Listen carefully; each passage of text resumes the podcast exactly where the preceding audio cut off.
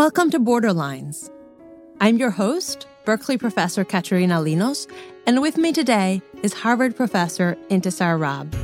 Professor Rabb is professor of law, professor of history, and also director of the Institute for Islamic Law at Harvard.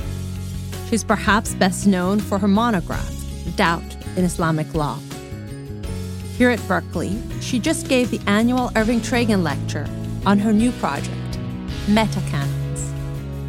Join us today to learn more about the canons of interpretations that judges share in very diverse judicial systems, including in Islamic and in American law.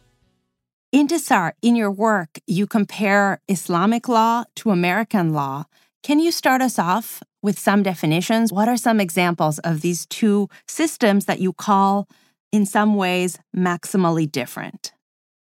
I was speaking to some of the law and history students at Berkeley, and they had a similar question because they're taking this comparative law course where they're trying to figure out the philosophy of law. Can we really compare two very different systems? What are the big picture contours of those legal systems? But I think we all think we know what American law is. We have an idea in mind. But then when we start getting into specifics, I think we need to modify it. I teach criminal law, for example. One of the things that I emphasize to students in the direction of defining what that law is is to say, look, we have an American jurisdiction where there's some 53 plus criminal law jurisdictions, the 50 states, the federal government, the territories, and more. And you could be subject to any one of those jurisdictions or a set of them if you're in Native American territory. That could be one set of laws that you could be subject to if you commit a crime. Say that territory is in Berkeley's campus. You could have campus police on your back. You could have the California State Police prosecute you, and or you might be guilty of some federal crime. That may be a long winded way of saying that American law has to do with the jurisdiction or set of overlapping jurisdictions that you're in and what laws are in effect there. And this is kind of backing into a broader definition of law that I think is a suspect definition of law in comparative law terms, where there is state backed coercive force to ensure that you follow the law as part of that definition of law. Maybe that's true for criminal law. I question whether it's true for many other areas of law. So, those are some of the jurisdictional, practical features. And then there are the structural, constitutional features of a legal system we're a constitutional democracy when we have these constitutionally defined and separate three branches plus the administrative state. All of those make up features of our legal system. And the final thing is interpretation of who resolves disputes and debates about what the law is. What is the popular understanding of law? What's the popular consciousness about law? I think that all of those things go into making up what the law is, whether it's American law or Islamic. If I'm going to summarize, I think it's jurisdictional enforceable elements. I think it's structural constitutional values elements. And I think it's consciousness about or interpretation and resolution of debates about what the law is. The Islamic law context is a lot more diffuse because I'm using the label Islamic law to refer to common norms of structural and enforcement, jurisdictional, or interpretational elements of law that really span 1400 years of history and a fifth of the globe's population at this point, places that stretch from the United States, talk about overlapping jurisdictions, particularly where a Muslim American thinks themselves bound by, say, ritual laws, how to fast during Ramadan, as well as American public or private laws. So stretches from the United States to the Middle East to Southeast Asia to South Asia and China. It's really a broad ranging concept that has to do with those three elements and the rule of recognition that HLA Hart advanced. What do people recognize and what do states recognize as the law? Can I ask you to talk about what you found that is shared in Islamic law and American law? You study these canons, and to me, it's fascinating how you can connect the very old to the very new, the concept of a meme to the concept of a canon, and to specific principles from the Ottoman era, from the Mamluk era to modern principles. What are some ways in which these two maximally different systems actually come to the same conclusion? It's all about interpretation. I think of law as composed of these three areas of structures of jurisdiction and enforcement or recognition and interpretation. But it's really at that point of interpretation that I think all the action is and the room for comparison is. Looking at legal canons or legal maxims, these principles or rules of thumb that judges often use, we find remarkable similarity, but we also may find that there's a similar origin point for a lot of them. In American law, we have a lot of, we like to use the Latin phrases like nulla poena sine lege, there is no punishment without a clearly stated law, or expressio unius for some of the textual canons. And those come from Roman law in the late antique period that made their way into civil law and into our common law system. Lots of folks have done studies on this. One of my favorites is the work by Jim Whitman on reasonable doubt in American law and its European and English origins. So that's an example of this long trajectory of a doubt principle. I studied something similar in Islamic law and found that there's a doubt principle that's very similar but more expansive than the one that I think Jim Whitman explains really convincingly had to be narrowed to questions of fact in the American law context. In the Islamic law context, you don't have a legislature to clarify things, you don't have an ongoing court system across all these jurisdictions and periods of dynasties and time that I talked about. So the canon itself has to do a lot more work. But query, did it come from the same place originally? It may have. There are reasons to think that some of the same Roman law maxims that made their way into European and English, and thus Anglo American common law, were at play and had a path to translation into Islamic law. And I mean that literally and legally. There's an eighth century translation movement of Greek into Arabic of a lot of the canon from the Western world into the Islamic world. I actually don't think the doubt canon has Roman law origin in this context, but there are identifiable family law rules that do, like a paternity canon. You may have heard an old common law rule that the child belongs to the marriage bed. It's pretty clear that it came from Roman law into Islamic law, but it was taken up and kind of Islamized by the jurists and incorporated or adopted into Islamic law.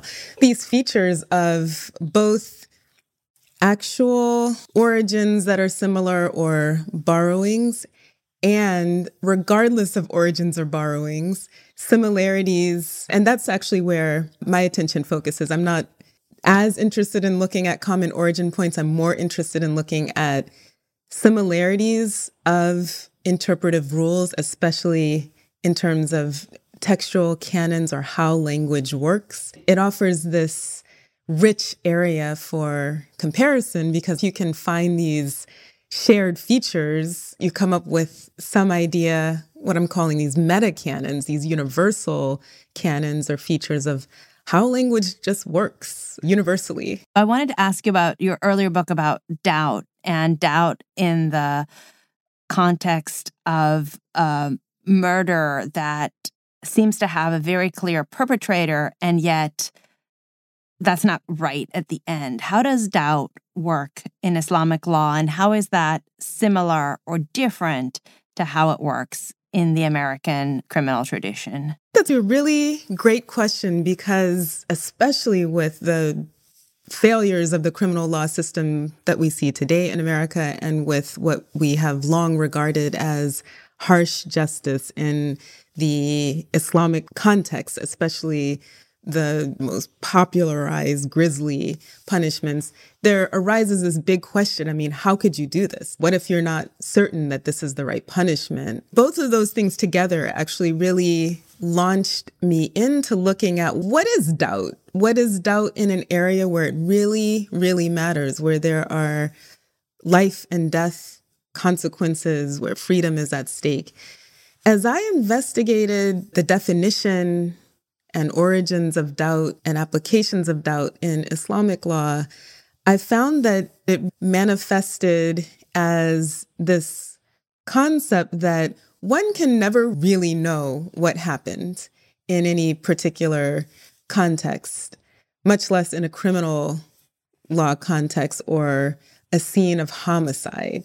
Before you're going to punish someone, especially with the ultimate punishment, which Islamic law outlines for homicide, that is capital punishment, one needs to be really sure, except surety or certainty doesn't exist.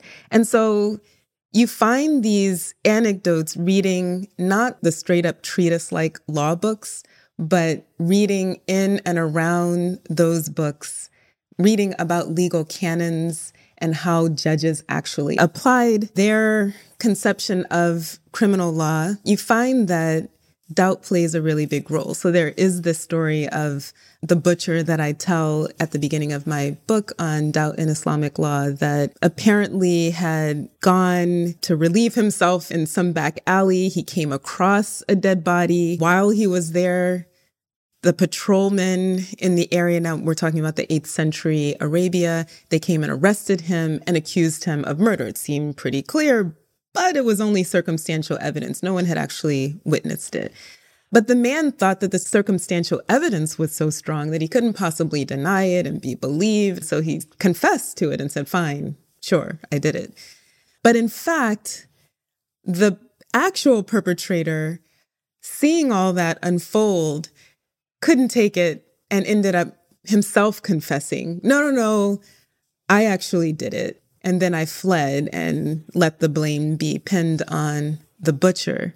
Remarkably, the doubt canon that says avoid criminal punishments in cases of doubt meant that the judge had to let both people go because now there was this fundamental doubt as to who actually perpetrated the crime. You have the circumstantial evidence on the one hand, some conflicting confessions, no eyewitnesses, and maybe reasons that people are confessing that have nothing to do with reality, especially as in the case of the butcher. And the story is told and preserved in Islamic legal texts from the 8th century until today to underscore this procedural point and moral point Procedurally, you need to have airtight evidence. You rarely have that. So you can't apply criminal punishments whenever you don't. And morally, it's not just to execute someone where there's even a scintilla of doubt, as there was in this case, as arose from the procedural uncertainty. The concept of doubt through this legal canon ended up having a really outsized way of shaping Islamic criminal law. Unfortunately, I think that modern state actors who tried to reintroduce so called Islamic criminal law after the colonial period of the 20th century in recent years, they started looking at all the texts that just laid out the criminal laws and the harsh punishments that accompanied them, but none of the procedures and the interpretive strategies where the legal canons and the protections for defendants come in.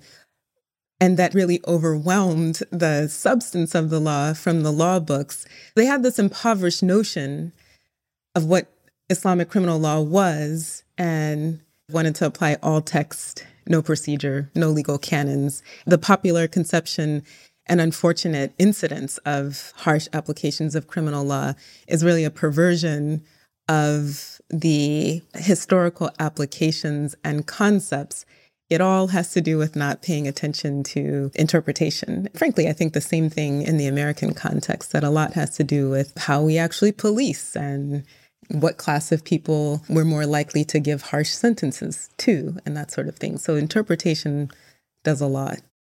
I want to ask you about your book and its impact on conservative states and leaders who had not perhaps had the sources you were able to access and interpret. I know it had a big impact in academic thought, but the ultimate dream of any academic is that your book will really change something on the ground and move a debate that seem to be immovable. Have you gotten any feedback that people read your book and started opening other sources, started thinking about procedures differently?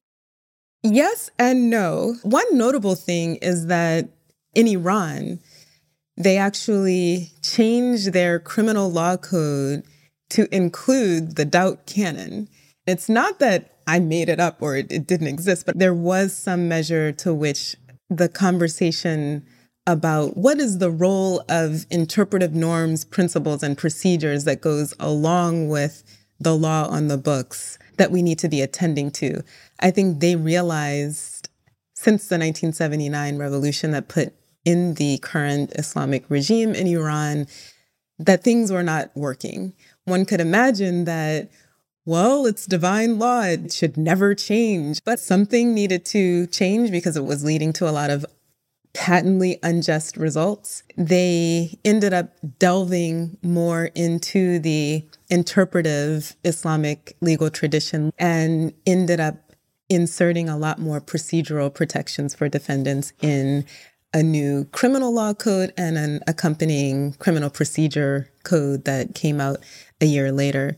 It doesn't solve everything, but I think it's a positive development. There's also an international law connection where there was some confluence of human rights activists agitating against the human rights abuses that were apparent in applications of criminal law in Iran, outsized punishments, unjust imprisonments. But I think those arguments only really took once it was translated into a local, what I call an internal critique of the legal system. And there were internal norms that external human rights actors helped push local actors to paying attention to figuring out how to push those internal critique levers to agitate and get accepted meaningful change in the criminal law system. Paul Robinson of the University of Pennsylvania, professor there, whiz at all things codification and criminal law, was asked to guide the change and adoption of an Islamic law code in the Maldives. He led a group of students, some of whom had some knowledge of Islamic law to doing that. And he was really focused on how do you best organize a new criminal law code, but they said it needed to be connected to our Islamic legal tradition.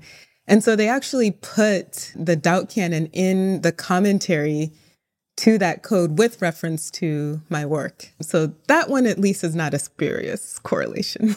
Wow, amazing. Thank you. It's one step at a time a lot happens with respect to what judges actually do and how the law enforcement system works. But at least if you have the tools in place, it gives a fighting chance to get some justice.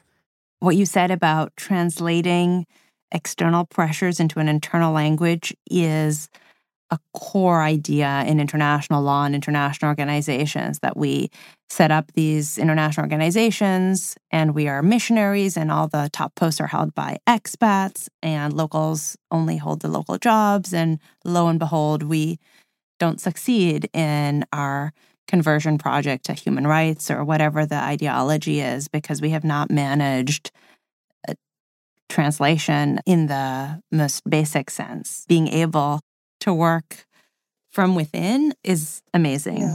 On that note, I'm encouraged by the International Criminal Court, the Office of the Prosecutor, which is Karim Khan. They appointed me this year as a special advisor for Islamic law. The prosecutor just gave a speech at a big international law conference in Florence that was looking at the intersection of religion and violence and hate speech.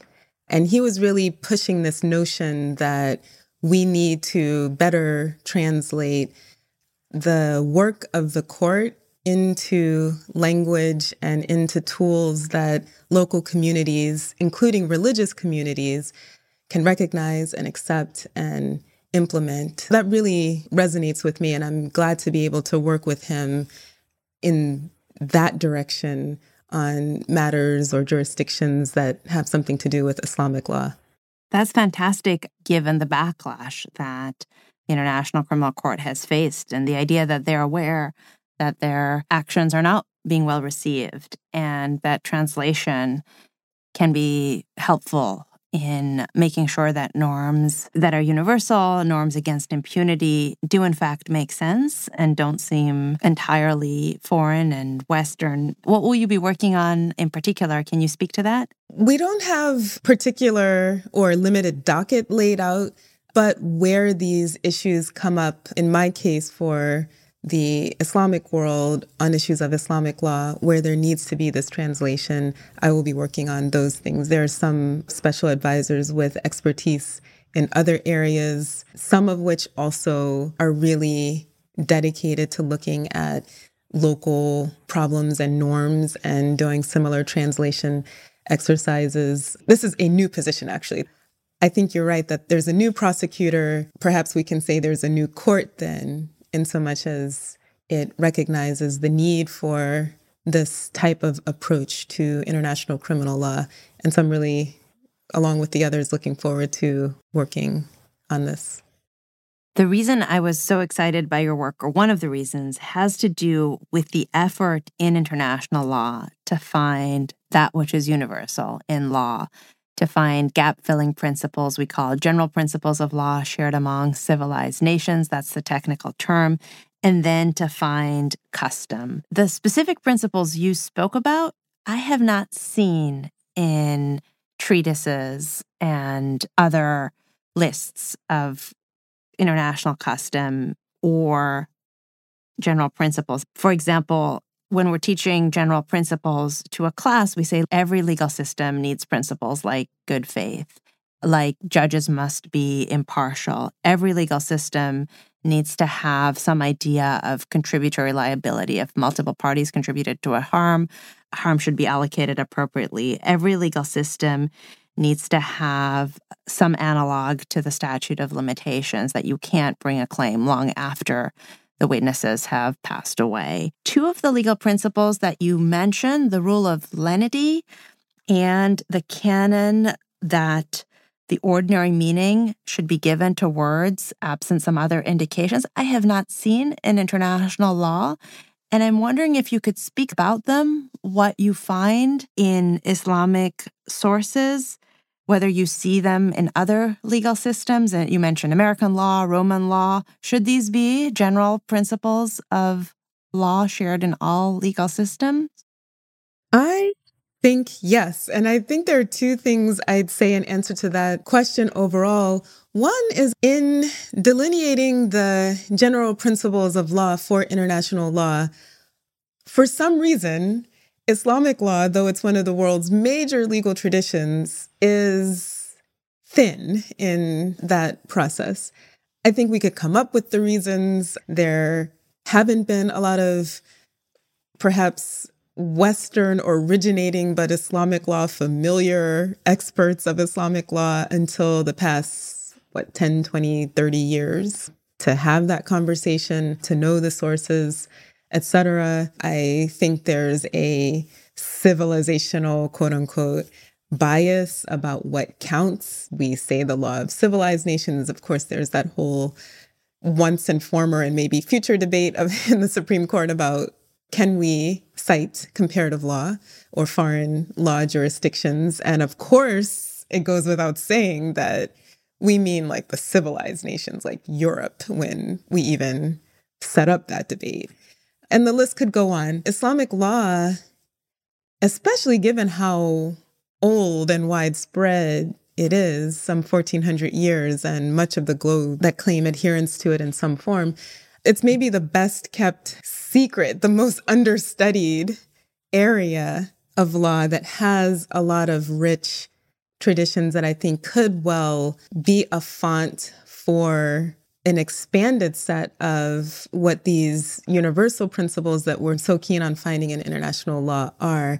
And the idea that it's perhaps maximally different from what's coded as those civilized nations can actually bolster the argument for saying that if these principles, like the rule of lenity or the canon of ordinary meaning, if they exist in systems as far apart as Islamic law, American law, current English law, etc., then it's safe to say that there's some universal meta property to it that nations of the world, no matter how they're coded, can agree on and do agree on historically. I think it just takes doing the work and having eyes open to that possibility. I'm really intrigued by this because I think lawyers are doing the work, but in the wrong way. We have, for example, the International Committee for the Red Crescent and the Red Cross that are saying we want to establish really clear principles shared among all countries about weapons that are prohibited, be it exploding weapons, be it targeting civilians, be it cluster bombs. And all they really need to do is say, even Hitler hesitated when using chemical weapons in European theaters, and suddenly everyone's on board. I wonder whether there's work to be done which is in fact a shortcut. You don't have to establish what 193 countries did if you find that Roman law, Islamic law, internet law, and some other maximally divergent source all believe that ordinary meaning is the place to start. This conversation about custom and general principles could really be enriched with your research on just the substance of Islamic law and Islamic law canons. I would say the orthodox position in international law is that every Islamic state is civilized other than maybe ISIS. We we have some conversations about the caliphate in its most modern form as being an uncivilized state, but every other state counts in the modern definition of civilized and should form part of these Supreme Court decisions and has in fact formed part on occasion as in conversations about the juvenile death penalty and juvenile life without parole? I think not. Roper versus Simmons, where this debate comes up, the set of laws that they're looking at has to be England and Europe only. The late Justice Scalia um, and Justice Breyer have published remarks of a live debate that they had on this. That's where I get this notion that it almost goes without saying that, no, we really mean, I'm not saying that's the international law concept of civilized nations. I'm saying it's the, the terms of the American comparative law debate on citation of Supreme Court decisions that excludes anything but Europe and England. I think in particular, our Supreme Court is certainly not open to looking easily beyond our borders. And even when we do, it's to cognate civilizations, quote unquote. And Justice Scalia says this is because we share history and the same principles. I think he's ignorant about what the rest of the world does. And maybe he was just speaking about what he does know. I want to agree with you in part and disagree in part. As a practical matter, you're right. We have very limited knowledge and very biased knowledge. And we know well those that are closest to us. Then there's this big informational, intellectual gap. And that's one of the reasons why your codification project is so valuable. Where I want to disagree is to say that the methodology we're using, which is looking to those who are closest to us and just trying to expand the number of countries we study from 10 to 20 to 30 to 40 will never get us to where we want to go fast enough. And it would be much faster to go straight to Islamic law. Let me elaborate on this idea. What the ICRC does is it says, look, we have studied the laws of 50 countries, 60 countries, 67 countries, and every additional country increases the number of countries, and it's one more research assistant. There are courts that are more systematic than ours. So, the European Court of Human Rights, the European Court of Justice, they do have systematic translation and they look in this limited region and they do really great regional comparative work. But that is time consuming. Instead, to the extent we can use some techniques in social sciences like case selection and sampling, and it doesn't matter whether you have 10 or 1,000 or a million, as long as you have the right cases, as long as you've thought about this idea of two systems as being maximally different or five systems as being maximally different, you can study five rather than 190. And that's why I'm so inspired by your project and methodology point. I am really bothered that most of comparative law has taken the tradition of most similar systems, where you say the reason I'm comparing the US to the UK is that they're very similar because no systems are similar enough to really have the rigor of the experimental method where you're trying to hold all things constant but this one variable which will be randomly assigned. We always have legal systems that overlap with history, that overlap with politics. It's just really, really hard to have everything constant. And we have not used the other dominant method, going back to John Stuart Mill, of most different systems to find universal canons. And we could with less effort. Not that it's not a huge effort to construct the database you're constructing, but it holds so much promise for the establishment of general principles of law, international customs, rules shared among all countries. If you can just start with some maximally different ones. I fully, fully agree with you. There's certainly a reason for and great value to be gained from comparing the major systems of the world in addition to where there are maximal differences.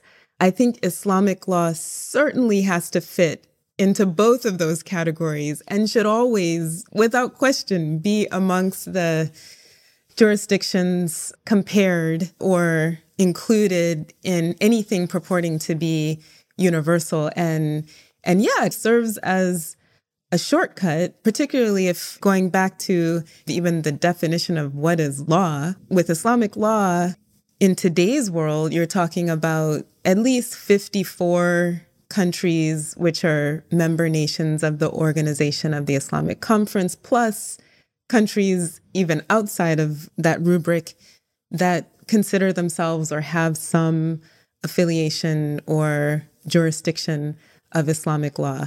So, wouldn't it be a, a shortcut to look at not individual jurisdictions and how each approaches law, which you're right, I think will always change country to country. I think that's one of the things that Pierre Legrand expresses so well, his difference theory about each country. So, wouldn't it be a shortcut to figure out what are the principal interpretive norms rather than local applications, which are always going to differ, but let's look at the principles, the fundamental principles on which they either all agree or can readily agree because it comes from a tradition that they see as authoritative, as the tradition that in fact grants them the legitimacy to call themselves Islamic. I think of Islamic law as a really, really originalist legal tradition. It's a part of what makes doing legal history relevant in today's world in the Islamic context, because if you can show that something is historically salient, particularly from the early, long founding period of some three centuries, seventh to 10th centuries, then you have an airtight argument that this is quote unquote Islamic it's a foundational, fundamental principle or value. And it does cut through and provide a shortcut to current applications that are also often skewed, that have much more to do with current local politics of power than they have to do with anything foundational in terms of interpretive and values norms from the Islamic tradition. So I agree with you. I think that it would be wonderful if we could look at the current state of knowledge in international law that looks to most Western democracies alongside Islamic law to view these as maximally different systems where there are nevertheless convergences. The one area I'd want to get away from, though, is something I've written about called the negative citation of Islamic law, because there can be a positive outcome, and that's what I think you and I are proposing that can come from this exercise.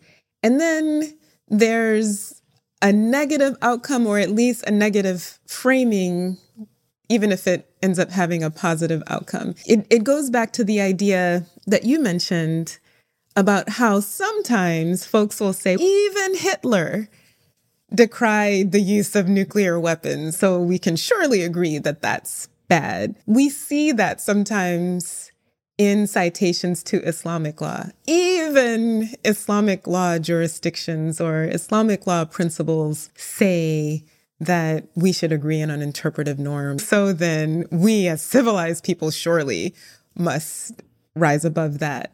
In the article that I wrote on the negative citation of Islamic law, I actually cite lots of examples from the American Supreme Court where this plays out. I think it comes from more ignorance than malevolence historically. But I think today, with the knowledge and the tools and the resources that we have, I would love to see that negative citation of Islamic law not be the thing that wins the day and for us to think about how can we arrive at a better understanding of these meta universal principles. And you're creating this knowledge base. I'm impressed that in addition to kind of books and influencing the constitution and the criminal code of the Maldives and maybe even Iran, you're creating depositories and archives. And these depositories are also easy to search. But let's start with Sharia Source and the many periods and documents you are compiling. What's in there? Who is it for? How did you find the energy to start and continue with this project? Great questions. One wonders. Sharia Source, it's an online portal for primary source documents of Islamic law broadly understood from its origins in the seventh century, although we likely won't get written texts until the ninth or 10th centuries, until today, all over the world, wherever they exist. And then it has some companion projects that are not just primary sources, but inform scholarly commentary on how to read those sources or how to search them, on the how to read those sources or what commentary or analysis we gain from them. There's the Islamic Law blog. Then I, being someone who was long interested in and used to do some coding early on, I really just wanted to to see if we could do with Islamic law what Westlaw and LexisNexis and Google even did for American law, plus whatever else new technologies allow in terms of search and putting together trending data. Right now, to do almost anything in Islamic law, you'd have to read everything. Formal law books are well indexed, well organized. You can figure out what they say, but nothing else is. To make a bridge between what jurists said was to happen and realities of what actually happened, you have to be able to either read the history books and biographical dictionaries and fatwa collections, which are these advisory opinions that jurists issue in response to Muslims' actual questions regarding some conundrum or that courts may ask these jurists to resolve. You'd have to have a way of figuring out what those things say relevant to any given legal principle. And without reading everything on that topic, which is what I did for my first book project and took about 10 years to do, it's hard to impossible to do it. But with the use of digital tools, building a, a, library, a corpus online, and using AI to identify some of these ideas, very much guided by a researcher. So these things don't replace the researcher, but I think they augment what a researcher can do.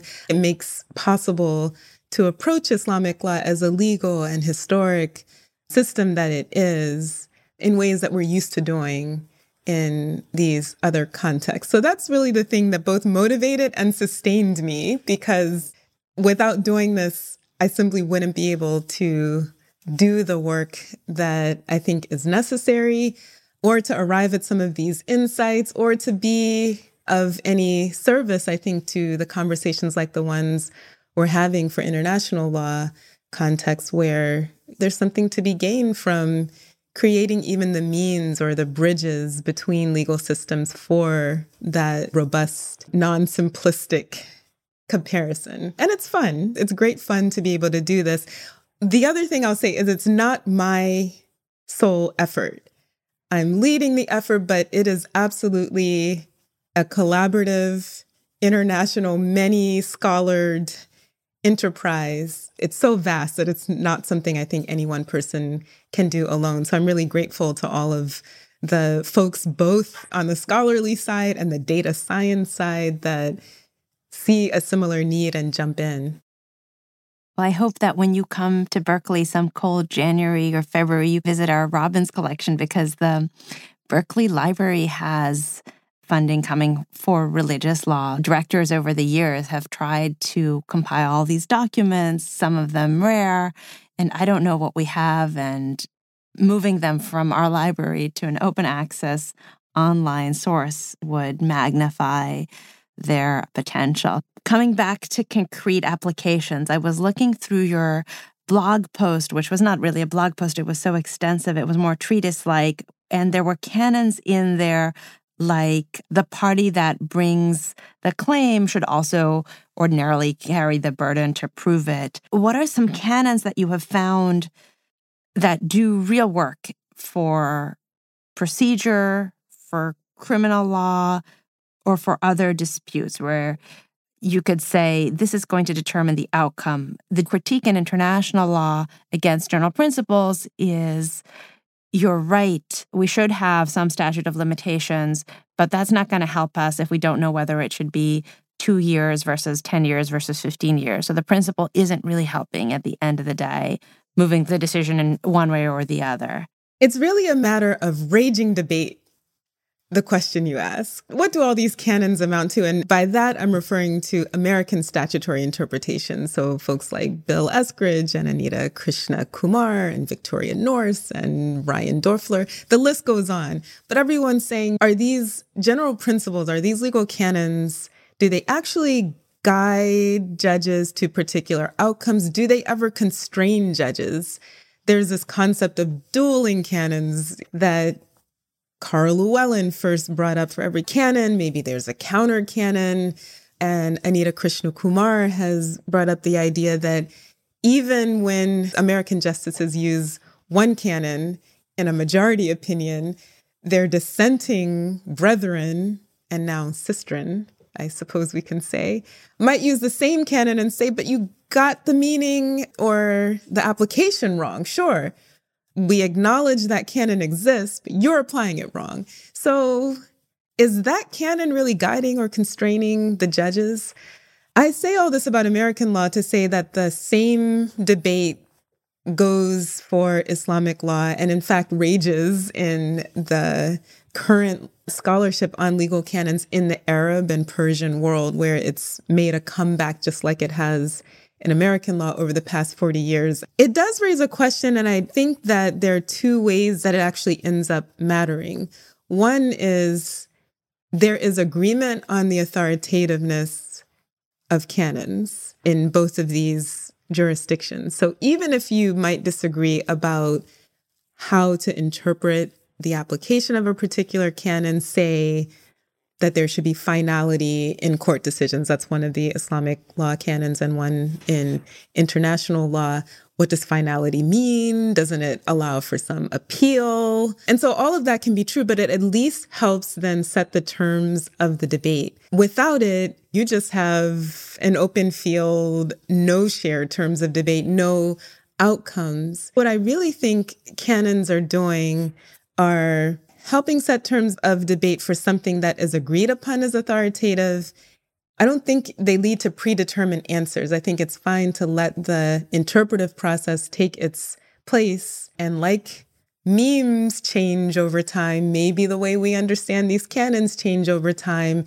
And by the process of deliberation and debate, I think we arrive at things that are closer to what we need as a society at any given time regardless of whether we label it as right or wrong. But we arrive at something that's responsive, I think, to societal need. And if not, there's agitation to change even the understanding of the legal canons by the scholarly community, by other judges, etc. Canons serve to set some values we're always wondering where is the nexus between morality and the law, or we really should leave all of that aside and be legally positivistic.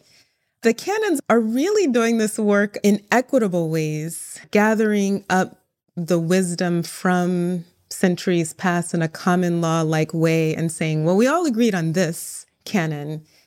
And that canon itself is, is reflecting a shared value of maybe efficiency, fairness, finality, and the like in the law. I think it does serve those two purposes, even if they're not exactly determinative and even if they don't lead to one outcome every time. What do you want to talk about that I did not ask about? Like stereotypes of Islamic law that are annoying uh, to have to correct people over and over again, or Good question. One stereotype of Islamic law is that it's a divine, static, unchanging code. I hope that what we've talked about today reveals the extent to which it's really not a code, it's anything but. Muslim jurists agree that it has divine origins. That is their theology, it's their political theology.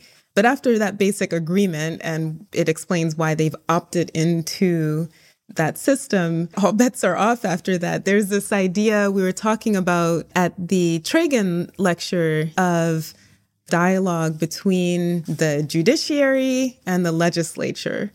Well, if you have a divine legislator with a capital L, God, who legislated once, what kind of dialogue is that legislator really having with anyone but the prophet that he purports to legislate to after his death? So I think Muslims say yes, divine origins, but they dispense with this idea of ongoing divine origins or of ongoing institutional dialogue. Knowing they were left to their own devices, they really built up this broad interpretive tradition that forces reason and reason debate over time in applications of law, legal canons do much of the heavy lifting along with that process, then it's a dynamic legal tradition. And we see in every time, in every place, amongst the multiple schools of Islamic law, each one of which represents another interpretive tradition. It would be like saying, well, the textualists on the court are part of the Scalian school, and then you have the Breyerian pragmatist school or something. Well, in Islamic law, they actually do have labels and their own kind of corporate entities that people subscribe to and say, I am Hanafi. This is my interpretive tradition. Those three labels, this divine, static, and it's a code, the flip, it's believed to be divine in origin, but very much reason based. It's dynamic over time and place. And therefore, is not a code, but a changing set of norms that try to be responsive to any one time or place to greater and lesser degrees of success. The last thing I'll say is I think it's a wonderful and wonderfully exciting tradition with a lot to commend to comparative and international law, especially when you start looking at legal canons, which I think lie at the intersection of the law on the books and the law in action, what's actually happening out there in the world and in judicial decisions. I would commend it to anyone who's interested in having really capacious playing field for their curiosities about the law. Intisar, how did you end up learning to code? This is not a common skill among lawyers. I'm not a coder extraordinaire right now. I went to college in the 90s, and that's when the internet had just made its debut, and web pages, email, all of that were there. And I was really fascinated by it and its possibilities. So I learned HTML. I used to build web pages, and that was my means of income for the second half of my college years. My first job was actually as a broadband strategy startup consultant. I still see lots of possibilities for the internet and now AI to augment what we as researchers are doing. I just really love the freshness and dynamism of thought amongst coders. What have you been able to do? Because when you say AI and Islamic law, I am a little lost. I'm trying to raise money to do just that in a more serious way. If someone's listening to this and wants to contribute, where should they contribute? They should contact me. It's a nonprofit startup, the CMORG Foundation, where we're trying to basically combine data science with Islamic law to increase access and insights to the field. There's a lot of AI powering what we do. One example is the ability to digitize Arabic texts and then search them. It means training a computer to recognize each Arabic character, which is more complicated because it has a beginning, middle, and end position. It's right to left instead of left to right. All of that is natural language processing, which is a type of AI. One of the really exciting things that we're doing now is creating this canons tracker. I know some of these canons exist from the canons collections and the Islamic law treatises. It's pretty structured data. I want to know every other appearance of these same principles in the unstructured data. And so we've built a tool that can go track canons everywhere else where it's not structured. That's powered by AI. We have to train the machine we're working on improving semantic similarity, where it means one thing, but the words are totally different, but it's getting at the same point. And then we want to somehow display the results in a visually pleasing, manipulable way for researchers. That's the world that I'm thinking of. I'll send you a link to a website my team and I created called Digital Refuge, where we were able to use mapping and Tableau together to do some work in Arabic and Farsi on what refugees were saying about different countries. You're all digital data science too. I really think the world is just layered on top of the internet and digital tools now, much of the world. Having an update about that sort of knowledge can allow me as a researcher, scholar, lawyer to have these possible applications in mind. But no, I won't ever be the coding data scientist. I really appreciate and need the work of those who are. I hope you enjoyed this episode of Borderlines. I was particularly intrigued by the connections Professor Rabb draws between the very old and the very new between memes, Facebook, and Meta on the one hand, and principles from the Mamluk, Ottoman, and earlier periods on the other. If you might want to hear more episodes of Borderlines, please subscribe.